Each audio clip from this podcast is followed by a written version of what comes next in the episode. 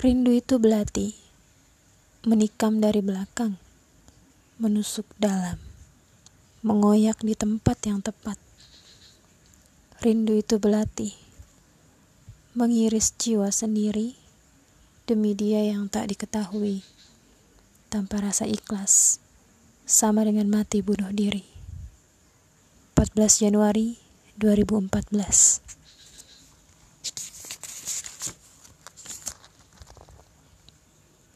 Dunia seperti sebuah kelas. Bagaimana kamu menghormati gurumu? Bagaimana kamu memperlakukan teman-temanmu? Bagaimana kamu merawat mejamu? Akan mempengaruhimu berada pada tingkat yang lebih tinggi. 1 Agustus 2016 Pada siang mataku terbuka namun malam tetap terlihat menggantung di atas pelipis, munculkan beribu keraguan. Penat, ingin rasanya kutaruh jidat. Harap-harap jadi orang taat, tapi tetap aku bukan malaikat. 28 Januari 2014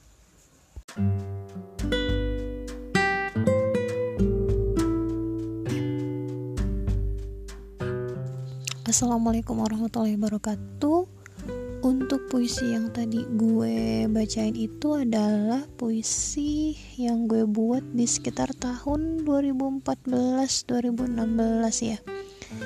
Jadi tuh puisi-puisi itu muncul di notifikasi Facebook.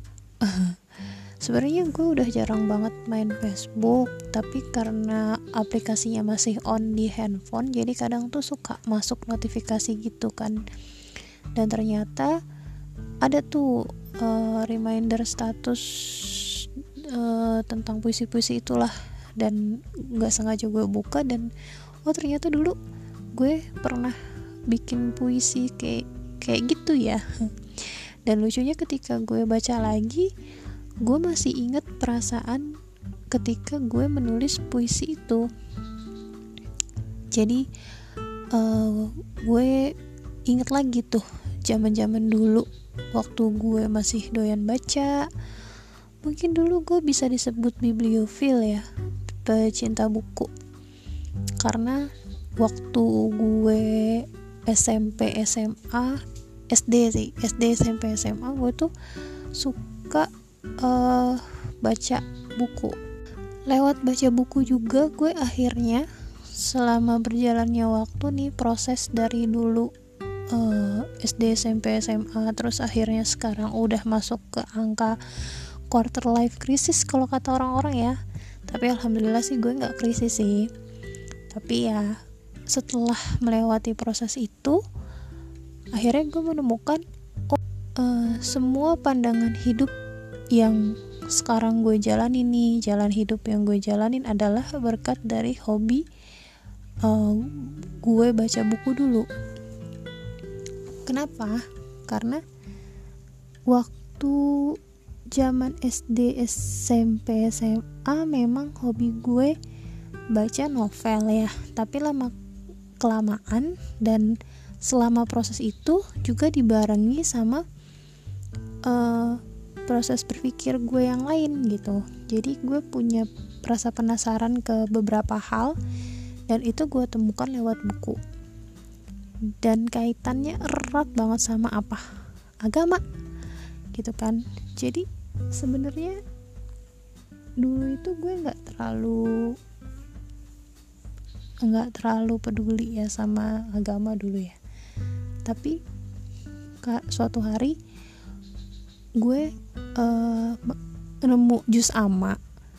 Terus kan gue baca dong artinya ya. Sebenarnya waktu kecil gue suka sih baca kisah-kisah nabi terus mengapalin artinya surat al-fatihah surat an-nas surat uh, al-ikhlas surat al-falak gitu. Tapi ya itu hanya sebatas kewajiban menghafalkan gitu ya.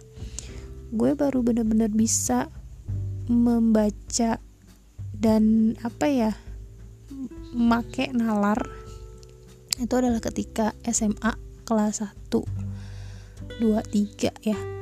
Jadi gue ngerasa uh, kenapa di jus ama tuh ceritanya tuh nggak beruntun tapi ada kisahnya. Tiap surat itu tuh ada kisah dan gue tertarik dengan kisah-kisah itu.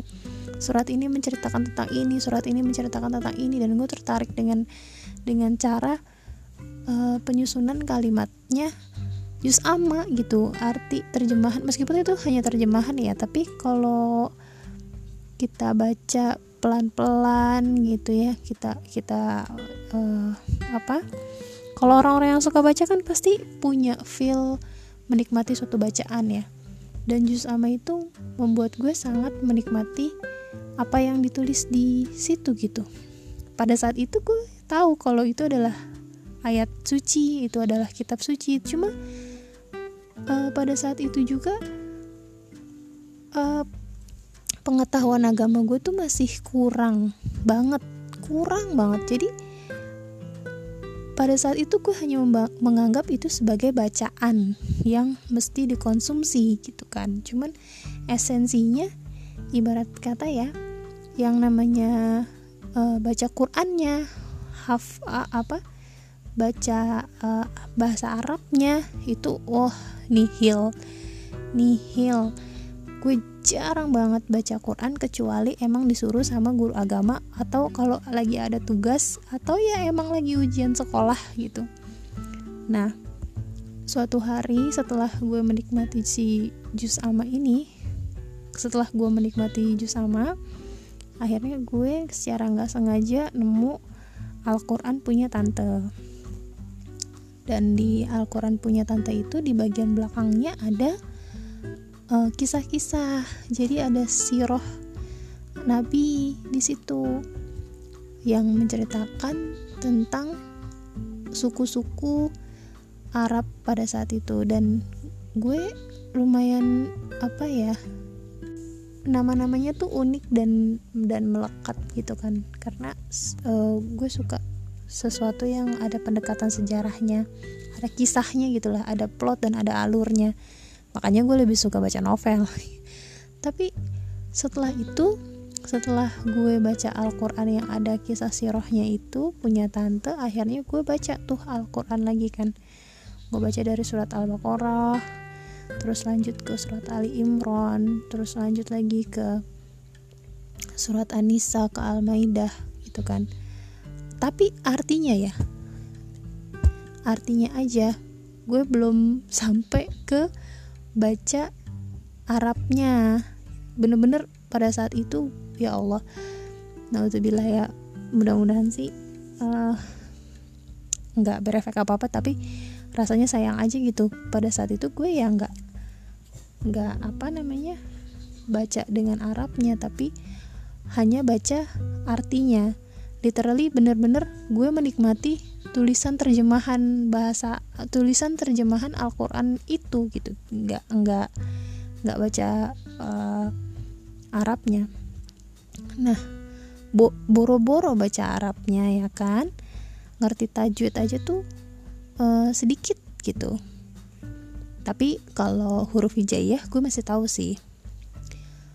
Cuma uh, setelah gue baca gitu ya dan kebetulan pada saat gue baca terjemahan Al-Quran itu juga gue juga selagi senang-senangnya nulis gitu kan. Gue lagi senang-senangnya nulis gue buat beberapa esai salah satu tulisan gue juga non fiksi ya liputan masuk ke majalah. Terus juga waktu itu gue ikut lomba dan menang juga sih meskipun gak juara satu gitu. Tapi gue menikmati proses menulis dan gue merasa udah kayak wah gue cinta banget deh gue gue seneng sama diri gue sebagai penulis dan gue pengen pengen jadi penulis gitu kan.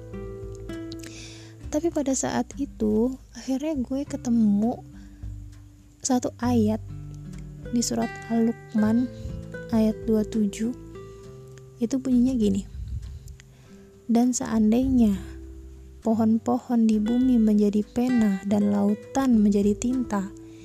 Ditambahkan kepadanya tujuh lautan lagi setelah keringnya. niscaya tidak akan habis-habisnya dituliskan kalimat-kalimat Allah. Sesungguhnya Allah Maha Perkasa, Maha Bijaksana. Jadi di di poin itu di di ayat itu gue akhirnya terdiam dan merasa tersentuh karena gue kayak merasa ya ampun gue ini nulis apa sih? Gitu. Nulis apa dibandingin sama apa yang gue baca nih? The holy Quran gitu kan. Yang pada akhirnya gue menyadari ini memang memang kitab suci. Maksudnya benar-benar menyadari ya. Dari awal mungkin gue sadar ini kitab suci cuma perlakuan gue terhadap Al-Quran itu oh ternyata baca Quran ada adabnya misalnya. Oh ya baca Al-Quran itu ternyata lebih baik dengan Arabnya gitu. Baru baru engah gitu. Ibaratnya kondisi spiritual gue pada saat itu uh, tidak memungkinkan gue untuk memperlakukan Al-Quran selayaknya kitab suci. Tapi akhirnya lewat ayat itu gue menyadari gitu oh ternyata uh, gue ini sebagai muslim dari lahir yang punya lingkungan muslim tapi kenapa jauh gitu? Bener-bener jauh dari Al-Quran. Gue dengan segala kekurangan yang gue punya dan Al-Quran dengan segala kesempurnaannya gitu gue merasa diri gue lemah dan akhirnya gue punya sudut pandang yang baru kalau oh ya nggak bisa nih nggak bisa nggak bisa gue meninggalkan tuntunan hidup sehebat ini gitu. Itulah. Nah, jadi itu yang sebenarnya ingin gue sharing pada podcast malam ini tentang bagaimana Allah memberikan salah satu pandangan hidup, memberikan petunjuk, mengenalkan Al-Quran kepada gue lewat hobi gue. Ini kena banget, ya gak sih? hidayah diberikan lewat apa yang kita sukai dan nggak kita sukai gitu gue jadi merasa iya ya uh, ternyata Allah tuh sayang gitu sama gue. Iyalah pastilah. Dan setelah gue benar-benar mendekatkan diri pada Al-Quran pada Allah pastinya ya sambil ibadah mahdoh juga dijalanin. Ibadah harian kayak sholat puasa sodako infak. Memang nggak belum sempurna sih. Belum sempurna tapi ya insya Allah mudah-mudahan dia diusahakan uh, diusahakan gitu mendekati lah tapi intinya adalah baca. Dan gue juga juga impress dengan oh ternyata saat ayat pertama yang jadi wahyu ke Rasulullah itu adalah ikro bacalah. Ikro bismi rabbikal ladzi khalaq. Itu wow gitu. Gue merasa beruntung meskipun gue ternyata hidup dulu ya waktu kecil itu uh, pendidikan agamanya ya biasa aja pas-pasan tapi ya alhamdulillah Allah kasih hobi yang yang luar biasa yang akhirnya bisa memberikan tuntunan dan petunjuk dan gue bisa lebih menggunakan akal untuk hidup dalam naungan Islam. Oke, sekian untuk podcast malam ini. Semoga bermanfaat. Terus baca, terus cari ilmu, dan mudah-mudahan hidup kita, hidup aku, hidup kamu, hidup yang mendengar podcast ini semuanya bisa lebih baik ke depannya. Amin. Amin amin. Amin. Stay safe di masa pandemi. Uh, tetap semangat. Assalamualaikum warahmatullahi wabarakatuh.